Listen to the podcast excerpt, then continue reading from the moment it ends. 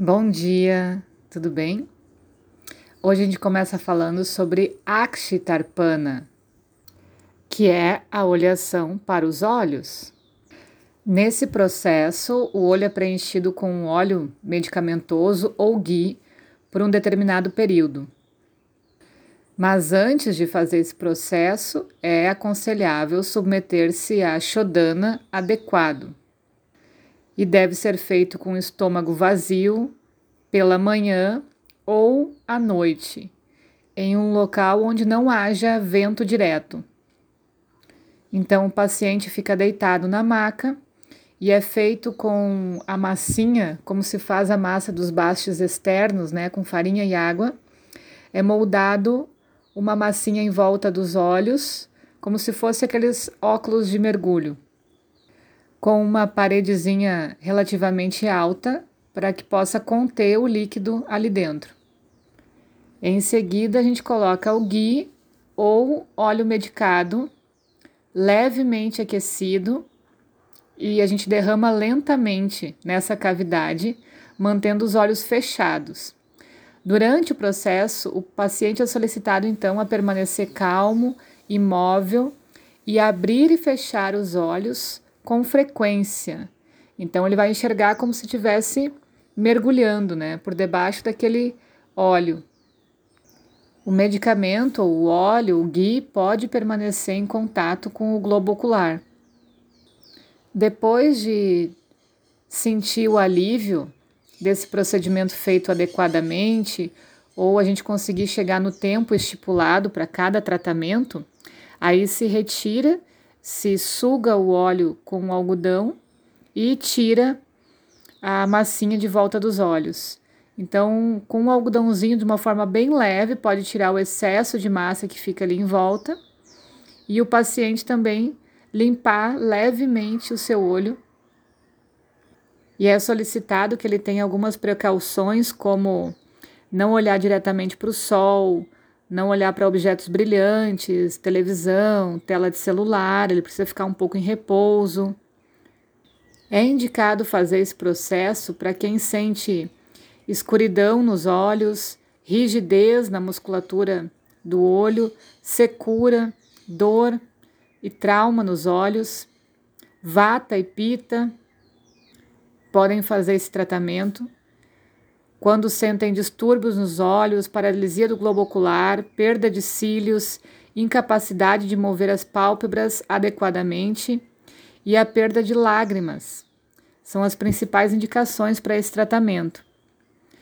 Os sintomas que a gente percebe do Akshitarpana adequado é um alívio desses sintomas anteriores, né, da doença em si, tolerância à luz, clareza na visão e sensação de leveza nos olhos, ou seja, exatamente o oposto a esses são os sintomas de um tarpana impróprio. E quando se faz esse tratamento em excesso, as doenças ou desequilíbrios de cafa podem aparecer. E quando a gente faz a terapia de Snehana para Brimhanarta, significa que é fazer Snehana com o objetivo de aumentar o volume do corpo, né? Brinhana. Então, para esse propósito, ghee ou óleo são ingeridos em pequenas doses, geralmente acompanhado de outros alimentos, né? A gente pode usar manteiga ou leite integral, também pode ser usados. A nuvasna, baste, também é brinhana.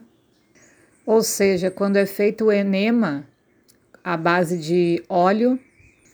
E a principal indicação é quando se tem emagrecimento, krisha, e é particularmente útil em crianças, idosos, ah, pessoas com bastante sede, com aversão à esnerra, má digestão, mrido costa, que são as disfunções intestinais, desfrutando de uma vida luxuosa, né, e tendo intolerância ao estresse e tensão, entregues a vinho excessivo, sexo e durante o verão, que também pode consumir bastante os tecidos.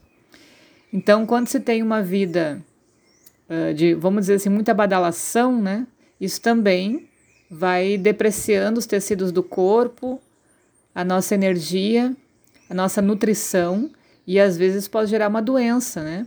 É muito comum a gente ver nesses casos já as doenças de uh, nível psicológico acontecendo. O uso diário de Snerra em quantidade adequada previne o envelhecimento, promove a longevidade e fornece nutrição aos tecidos. Também aumenta o poder de digestão, limpa o intestino, fornece força aos tecidos do corpo, promove a tez, os órgãos sensoriais e motores, longevidade, e por isso que é indicado, uh, quando a gente faz as orientações para vata, fazer no mínimo a autoolhação, né? Então, para todos esses, esses benefícios aqui, principalmente para trazer vitalidade para o corpo.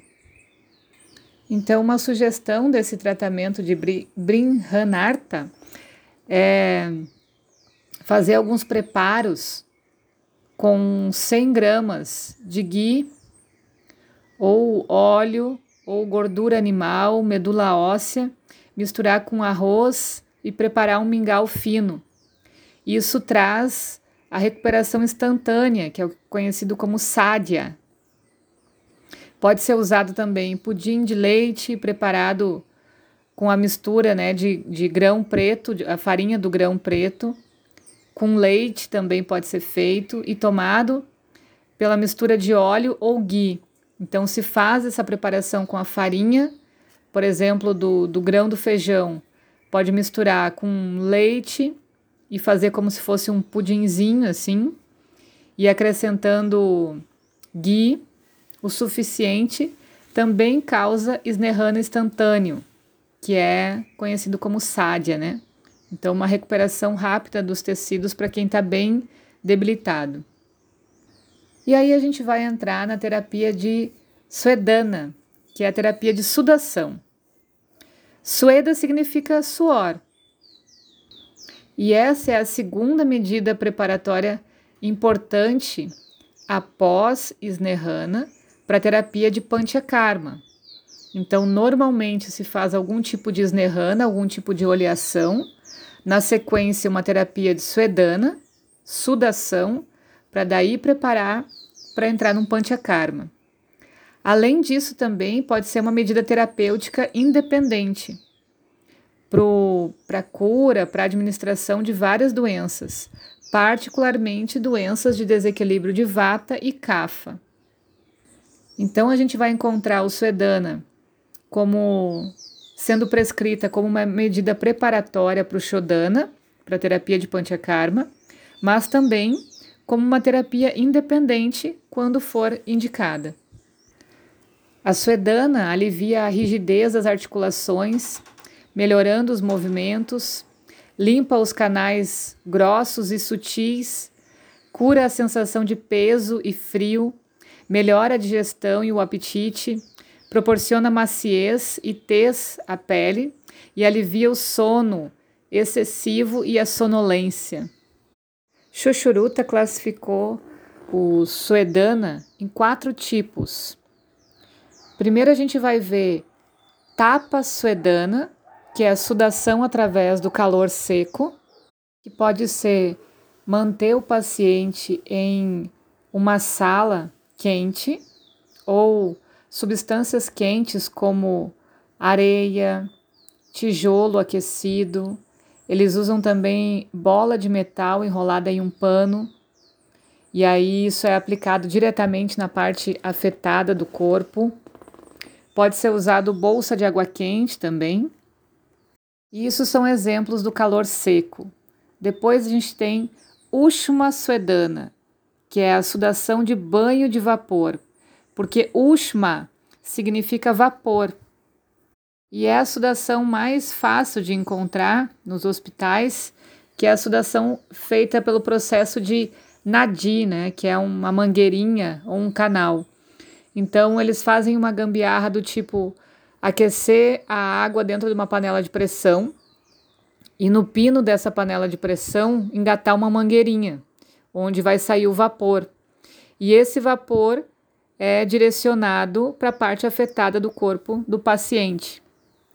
E também algum tipo de baspa, como o vapor direto, né? Como a gente fazia também quando se tem muco nas vias nasais. Se aquece um chá de eucalipto, vamos dizer assim, e aí coloca o rosto perto daquilo e vai respirando aquele vapor. Depois a gente tem Drava Suedana, que é a sudação de banho quente. Pode ser feito com uma banheira de água quente ou então derramar algum líquido quente sobre o corpo do paciente, sobre a parte afetada. E a quarta classificação é o Panarra Sueda, que é o cataplasma. Então, nesse processo se faz uma pasta quente de medicamentos e é aplicado na parte afetada do corpo.